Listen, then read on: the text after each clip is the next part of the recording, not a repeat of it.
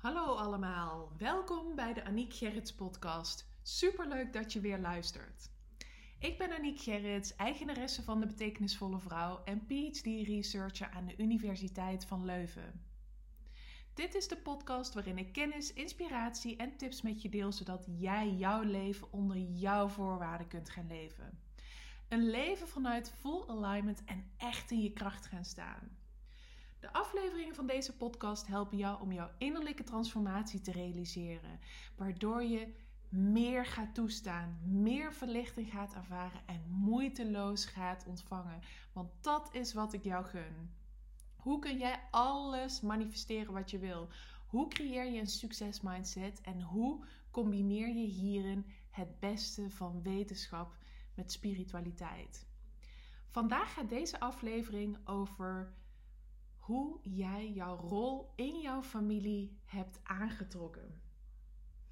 En ik wil je daarin meenemen in mijn eigen verhaal toen ik een familieopstelling deed en hoe dit zo ongelooflijk veel voor mij veranderd heeft. En het is eigenlijk ook wel heel mooi, want het klopt ook helemaal.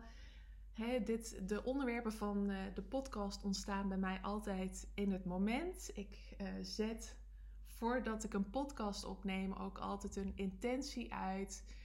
Ehm, dat waarbij ik het universum vraag. Hè. Vragen is de eerste stap van de formule van de wet van aantrekking. Vragen, geloven, ontvangen. Dat zijn de drie stappen. Dus ik vraag altijd aan het universum van lief universum. Laat het onderwerp tot mij komen waarbij ik, uh, waarmee ik de luisteraar op de best mogelijke manier uh, kan helpen in haar behoeften en verlangens. En vandaag kwam het thema tot mij over familieopstellingen en over hoe je jouw rol daarbinnen hebt aangetrokken. Dus eigenlijk een combinatie van familieopstellingen en de wet van aantrekking. En waarom dit eigenlijk ook zo passend is, of hoe mooi dat eigenlijk is, is om twee redenen. De masterclass van december, die wordt gegeven door gastspreker Milou van Tor. En Milou is heel goed met familieopstellingen.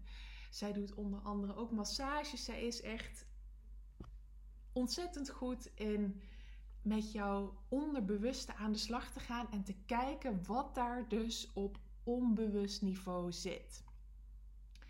En dat is dus, eh, ik heb haar uh, gevraagd om in december, 17 december, de masterclass voor de betekenisvolle vrouw te verzorgen. De maandelijkse masterclass, de allerlaatste van dit jaar. En die vindt dus plaats op 17 november om 8 uur s avonds. Nou, je kunt je inschrijven via de website www.betekenisvollevrouw.nl slash masterclasses. En ook als je op die avond niet kunt, dan is dat helemaal niet erg. Schrijf je vooral toch in, want dan ontvang je daarna de replay. Dus het is heel mooi dat dit onderwerp voor deze podcast vandaag ontstond, omdat de masterclass daarover gaat. En omdat ik toevallig, of niet, ehm, vrijdag mijn schoonouders hier te eten heb gehad. En gisteren mijn eigen ouders hier heb gehad. Die uh, kwamen Sinterklaas vieren. Die, nou, ik weet zeker, het is me weer zo duidelijk van wie ik dat denken en mogelijkheden heb. Want ehm, wij zouden eigenlijk vorig weekend van 27 tot en met 29 november zouden wij met z'n allen op familieweekend zijn gegaan. Dat zouden we eigenlijk in maart al hebben gedaan, maar toen kwam de lockdown. Toen hadden we het verzet naar november. Toen dachten we, nou weet je, dan wordt dat gewoon ook lekker meteen het Sinterklaasweekend. Uh, wij zijn uh, allemaal grote uh, Sinterklaasvierders nog steeds. Dus bij ons echt nog met surprise maken, met een gedicht erbij, met cadeautje. En dan kopen mijn ouders nog altijd cadeautjes en we doen ook nog altijd een ruilspel. Um, dus dat hadden we eigenlijk vorig weekend, maar dat ging niet door. Um, omdat natuurlijk vanwege corona wij zijn met uh, tien personen, dat is gewoon te groot. Dus hebben we het nu drie keer scheepsrecht, uh, hebben we het opgeschoven weer naar maart in de hoop. Um, en dan zijn we natuurlijk met elf familieleden, want daar gaat natuurlijk onze kleine ook mee. Dat het dan natuurlijk wel door kan gaan. Dus mijn ouders waren, hè, als je het hebt over denken en mogelijkheden, ze konden dus vorig weekend niet Sinterklaas vieren met het complete gezin. Dus zijn ze nu alle kinderen individueel aan het afgaan om alvast wat cadeautjes te brengen. En zo kwamen ze dus gisteren ook bij ons. En ehm, ja, dat was super gezellig. Lekker samen geluncht en spelletjes gespeeld. En uh, cadeautjes uitgepakt. Uh, mijn ouders zijn ook heel goed in dichten, dus we kregen prachtige gedichten. Lekker geborreld. S'avonds natuurlijk frietjes gegeten. Dat uh, is bij ons in het gezin echt een traditie. Die hebben wij ook alle vier. de kinderen hebben dat voortgezet in hun eigen huishouden. Um, en ze zijn lekker blijven slapen en vanochtend nog heerlijk hier geweest. We hebben lekker Sky Radio Christmas music opgezet om in de kerstvibe al een beetje te komen. En uh, ja, dat was dus heerlijk. Maar daar hebben we dus een weekend vol met familie gehad. En toen ik um, net even dus dat onderwerp tot mij kreeg voor deze podcast, dacht ik ja, het klopt dus inderdaad. Want de masterclass gaat erover als ook dat we uh, dit weekend onze familie over de vloer hebben gehad. En dat liet me ook wel weer um, ja, een aantal dingen inzien. Want ik zie natuurlijk ook als je ouders over de vloer komen, dan zie je ook bepaalde patronen ontstaan. Hè? En dan verval je ook in bepaalde rollen als kind, ouder zijnde. En dat bracht mij eigenlijk terug naar mijn eigen familieopstelling die ik heb laten doen. Ik heb een familieopstelling laten doen um, omdat ik toen in die periode heel erg merkte dat ik verwachtingen had van mijn broertjes waar zij niet aan konden voldoen. Um, dat was dat lag helemaal niet aan hen. Dat lag zeker helemaal bij mij. Ik werd daarin ook met regelmaat werd ik um, teleurgesteld. En dat was gewoon omdat ik dus iets verwachtte wat zij niet waarmaakte. En daardoor raakte ik teleurgesteld. En zo waren er nog wel wat meer dingetjes. Als dat ik soms werd er toen in die tijd tegen mij gezegd van je bent mijn moeder niet. Of uh, nou weet je, dat ik best wel um, nog steeds een rol in hun leven had om voor ze te zorgen. En die komt ook ergens vandaan. Mijn gezinssituatie en mijn ouders, um, die hebben. Mijn moeder heeft bij de geboorte van de jongste, van mijn jongste broertje, die is nu ondertussen 26, heeft ze bekkeninstabiliteit in de ergste vorm gekregen. En tijdens, um, dat is eigenlijk zeg maar na de bevalling, um, betekende dat dat zij direct werd opgenomen in een revalidatiecentrum waar ze zes weken heeft gelegen. En daarna uh, kwam ze thuis op bed te liggen en heeft dus een jaar plat moeten liggen op, uh, in bed in de woonkamer. Dus uh, vanaf toen hebben wij ook altijd hulp in huis gehad. Eerst was dat natuurlijk toen we heel jong waren fulltime. Dat we gewoon 40 uur per week, dus eigenlijk vijf dagen in de week hadden wij oppas in huis. Vanuit de thuiszorg werd dat geregeld. En um, ja, wij weten dus ook niet beter dan dat we opgevoed zijn met, met ja, dat er een hulp bij ons in huis was.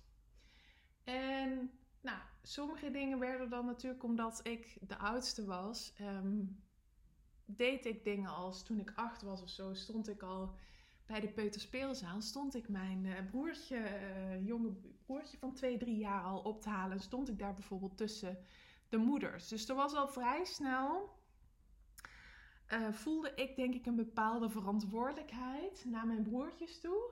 En ben ik dus ook onbewust een beetje die moederrol uh, aan gaan nemen. En dan zie je ook als je filmpjes terugkijkt van vroeger wat we wel eens doen. Dat vind ik soms echt verschrikkelijk om mezelf dan te zien. Maar dan kon ik echt een moedertje zijn. Dan kon ik echt. Hey, we hebben ook foto's dat ik ze bijvoorbeeld alle drie gel in de haar heb gedaan en heel hun haar heb zitten doen. Ik kon ook echt heel veel plezier halen uit hun kleding voor de volgende dag klaarleggen. Ik moet er nu gewoon echt om lachen. Maar ik was dus echt wel ja, een beetje uh, dat moedertje um, heel erg gaan spelen. Maar op een gegeven moment dan worden ze natuurlijk groter en veel minder volgzaam. En dat is natuurlijk helemaal ook in de puberteit was dat iets waar ik toen ja, best wel tegen, tegenaan liep. Ehm, ja, dat er dus bepaalde verwachtingen. Dat, dat het leek alsof zij minder waarde hechten aan onze broer-zus relatie. Bijvoorbeeld dan dat ik dat deed. Of dat ik Ehm, alles voor ze zou doen, maar dat ik dat niet terugkreeg. Dus er zaten aan mijn kant zaten heel veel verwachtingen ehm, naar hen toe. Ehm, en wat ik dus zei, van ja, dat ze me nog steeds met regelmaat in die moederrol plaatsen. Of daar in ieder geval ook zeiden van, ja, maar je bent mijn moeder niet. En dan was mijn sneer ook altijd, ja, maar dat zou ik ook helemaal niet willen zijn. En toen uh, mijn moeder uh, kanker kreeg, de eerste keer, was ik 15. Dus toen was Dion ook nog, uh, zat hij ook nog op de basisschool. Dus toen nam ik onbewust nog meer die rol aan. Dat, je, ja, dat ik toen zorgde dat de wasjes gedaan werden. En dus dat, dat is gewoon er altijd een beetje ingebleven. Totdat ik dus een familieopstelling deed. En dat was zo ongelooflijk inzichtelijk. Want wat, waar ik toen achter kwam, is dat ik mijzelf, ik kan het echt nog zo goed voor me zien hoe ik het had uitgetekend, dat ik dus gewoon mezelf boven mijn drie broertjes had geplaatst, naast mijn ouders. En dat daardoor dus ook die verhoudingen in ons gezin ook echt helemaal scheef waren. Dus ik mocht echt gewoon de moederrol terug gaan geven aan mijn moeder. En ik mocht dus samen met mijn broers op, dezelfde, op hetzelfde niveau komen te zitten. En toen ik mezelf op die plek in ons gezin ben gaan zetten, is echt werkelijk alles veranderd. Want op dat moment werden mijn broers en ik werden ook gelijkwaardig. En ik leerde dus ook op een hele andere manier met ze te communiceren. Ik leerde ook compleet mijn verwachtingen bij te stellen. En dit vind ik ook zo mooi van, hè, we hebben dus bewust of onbewust in ons leven vaak een, een rol in ons gezin aangetrokken. Maar die rol, dat kan best zijn dat dat niet altijd is zoals je die zou willen. Of dat die bijvoorbeeld helemaal niet voor je werkt dus het kan best zijn dat, jij eigen, dat je niet op de juiste plek in jouw gezin staat. En dat je bijvoorbeeld dus de lasten en de verantwoordelijkheden van anderen aan het dragen bent. En dat was dus bij mij enorm. Ik droeg eigenlijk dus de verantwoordelijkheid voor die drie broertjes, als ook de lasten daarvan. En op het moment dat ik dus mijn eigen plek ging innemen, het bewust werd van die plek, uh, van die plek in ons gezin, kwam ik dus ook veel meer thuis bij mezelf. Kwam ik ook veel meer ehm, ja, terug in alignment. En merkte ik dus ook van, ik heb dit zelf zo, uh, het is mede gecreëerd vanuit, hè, Aniek, wil jij Dion ophalen? Of... Ehm, Ehm, ja, wat, ik weet niet wat ik toen nog meer van kinderfeestjes misschien ophalen of zo. Maar het is deels ook wel door mezelf gecreëerd. Door ehm, heel veel moedertaakjes te doen. Te koken, te wassen. Um, kleren voor ze klaar te leggen. Uh, altijd als de wasman boven stond bij onze vier slaapkamers was ik uiteindelijk weer degene die hem opruimde. Weet je, dat hadden zij ook prima kunnen doen. Maar ik trok dat heel erg naar me toe. Misschien ook wel hè, omdat het was als enig meisje of de oudste. Maar goed, dat zijn allemaal excuses. Want het oudste, de oudste zijn, het enige meisje zijn, betekent niet dat jij al die dingen te doen hebt. En dit is waar, het, waar je dus die wet van aantrekking weer zo goed in terug ziet, uh, ziet komen. Ik heb zelf die rol toegeëigend. Ik heb zelf al die dingen gedaan.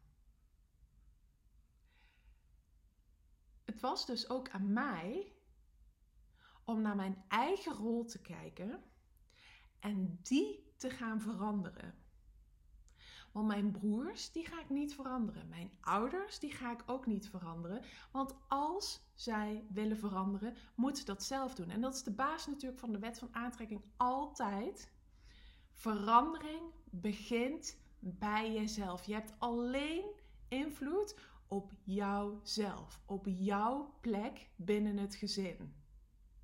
Dus als jij verandering wil binnen een rol, binnen een rol binnen jullie gezin bijvoorbeeld, dan begint dat bij jezelf te veranderen. Dan begint het bij inzichtelijk te maken: heb ik nu de plek in mijn gezin die ik wil hebben? En dit is hè, prachtig hoe dat bij de wet van aantrekking ook werkt. Je focus verleggen van dat wat je niet wil. Hè, wat ik ook heel veel had. Heel veel teleurstellingen. Heel veel verwachtingen die niet nagekomen werden. Doorhoren verwachtingen waar zij soms niet eens... Die wisten ze vaak niet eens dat die er waren. Nou, wat wil ik wel? Ik wil equal. Ik wil gelijkwaardig zijn. Ik wil gewoon dat wij op die manier ook met elkaar communiceren.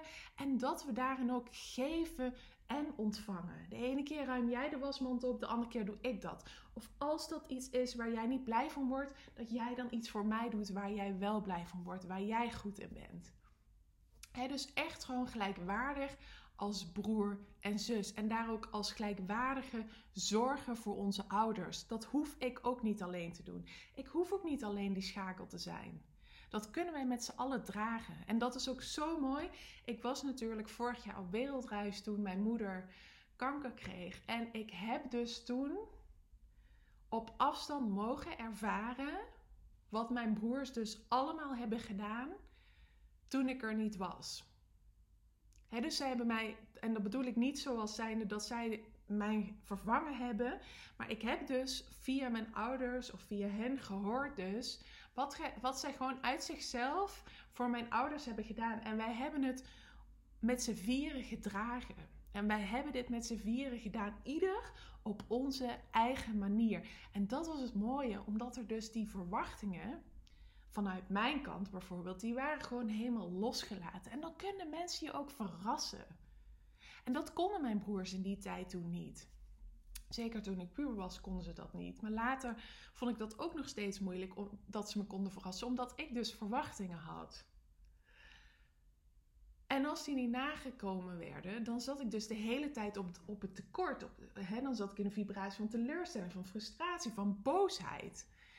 En dat is toen ik dus mijn plek in het gezin ging innemen, veranderde dat gewoon echt instant. Het was gewoon echt dat ik eindelijk gewoon mijn ware plek binnen het gezin ging innemen. En die rol is, het is zo belangrijk om je bewust te zijn van jouw rol in jouw familie. Maar ook de rol bijvoorbeeld in jouw relatie. Ik vind het met Arnoud ook super belangrijk dat wij equal zijn. Ik ben ook niet iemand die bijvoorbeeld alle huishoudelijke taken gaat claimen. Want die rol wil ik niet hebben in onze relatie.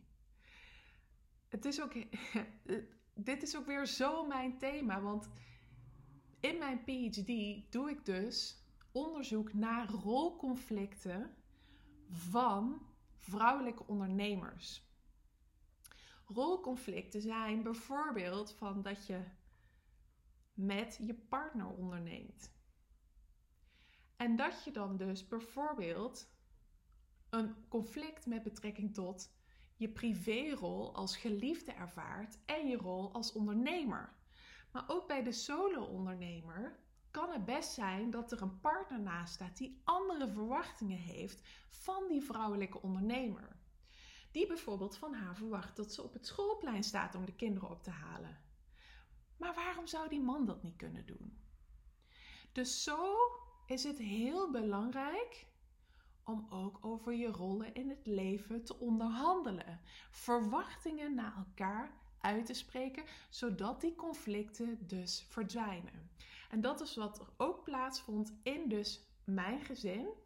Ik had een rolconflict over mijn rol.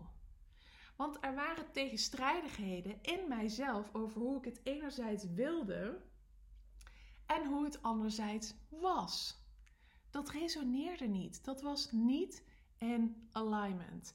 En dat is dus waarom het zo belangrijk is om bij jezelf na te gaan: heb ik nu de rol die ik wil hebben? Want als er rolconflict ontstaat, dan ontstaat er wrijving in jou. Dan kan het zijn dat, hè, dat er teleurstellingen zijn. Je hebt het gevoel, dat je, het gevoel dat je niet gezien wordt voor wat je waard bent. Je hebt het gevoel dat je broers of zussen um, je niet als gelijkwaardige behandelen. Je hebt misschien het gevoel dat je moeder je nog altijd als kind behandelt. Of je vader. Of je hebt het gevoel dat er iemand in je gezin wordt voorgetrokken. Of je hebt het gevoel dat je altijd nog klein gehouden wordt omdat je de jongste bent. Of je hebt het gevoel dat je jongere zusje altijd als engeltje wordt behandeld.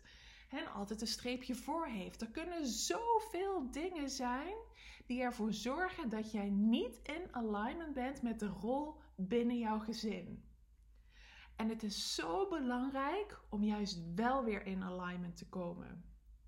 Want rolconflicten kunnen echt gewoon, ja, als je die niet oplost, kan dat enorme, echt enorme gevolgen hebben. Als je kijkt bijvoorbeeld, hè, als je even weer terug naar mijn onderzoek.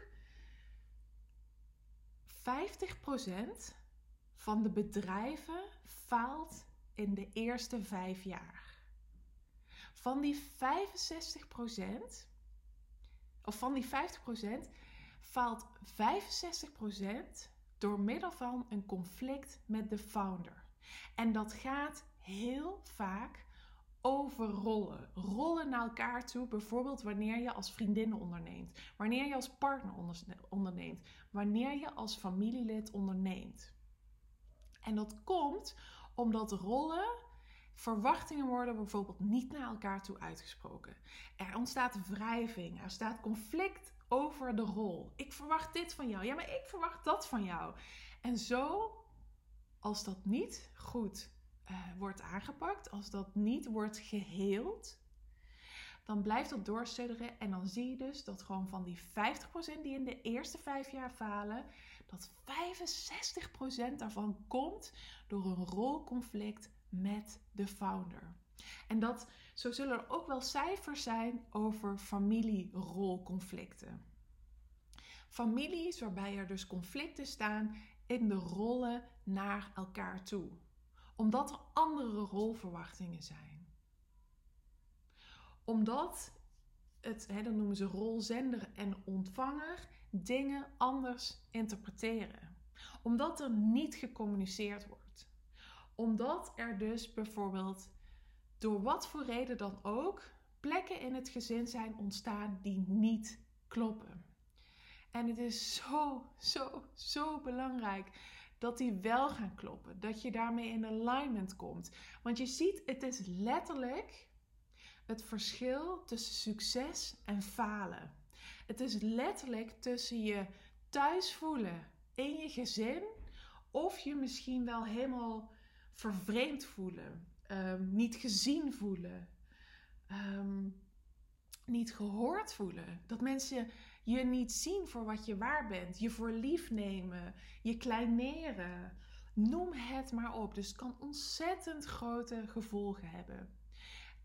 Wat jij hierin te doen hebt, is te shiften naar die juiste plek. Te shiften naar de plek die jij in zou willen nemen. Wat is dat voor jou?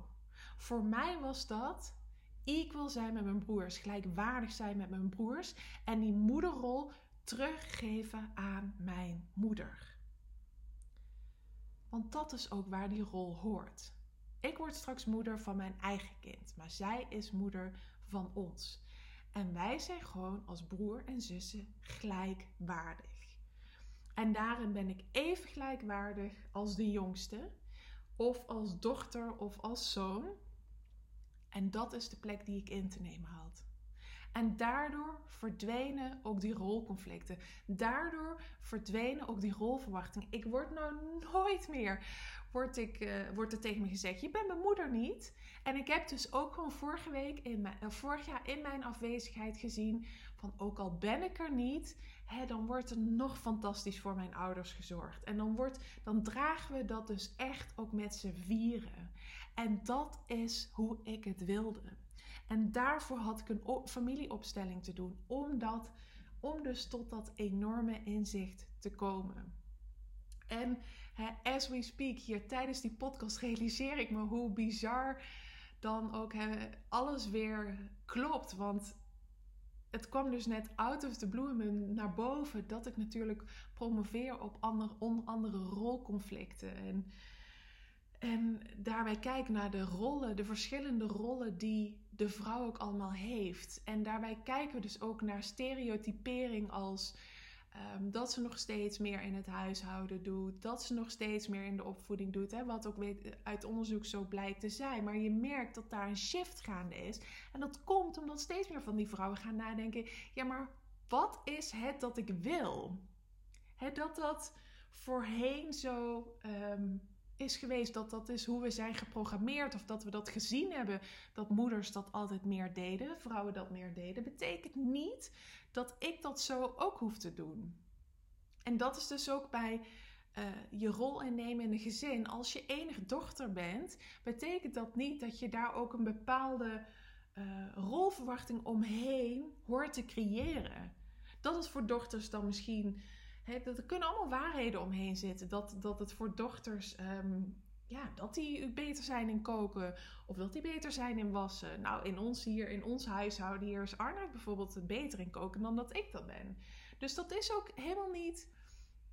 Dat zijn weer waarheden die we ons eigen zijn gaan maken, maar dat zijn niet de waarheden. En dat, je hoeft helemaal niet aan die stereotypering te doen, voldoen. Want ik zie juist ook dat heel veel ondernemers, dat dat juist conflicteert. Dat dat juist uh, rolconflict veroorzaakt. Omdat zij merken van ja, weet je... Ehm, ik vind het uh, net zo goed dat de vader ook op het schoolplein staat. Of ik vind het ook prima als er een nanny op, de op het schoolplein staat. Of dat het daarna naar een BSO gaat.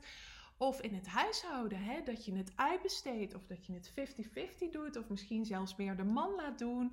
Ehm, dus dat is heel erg ook nadenken over welke plek wil ik innemen.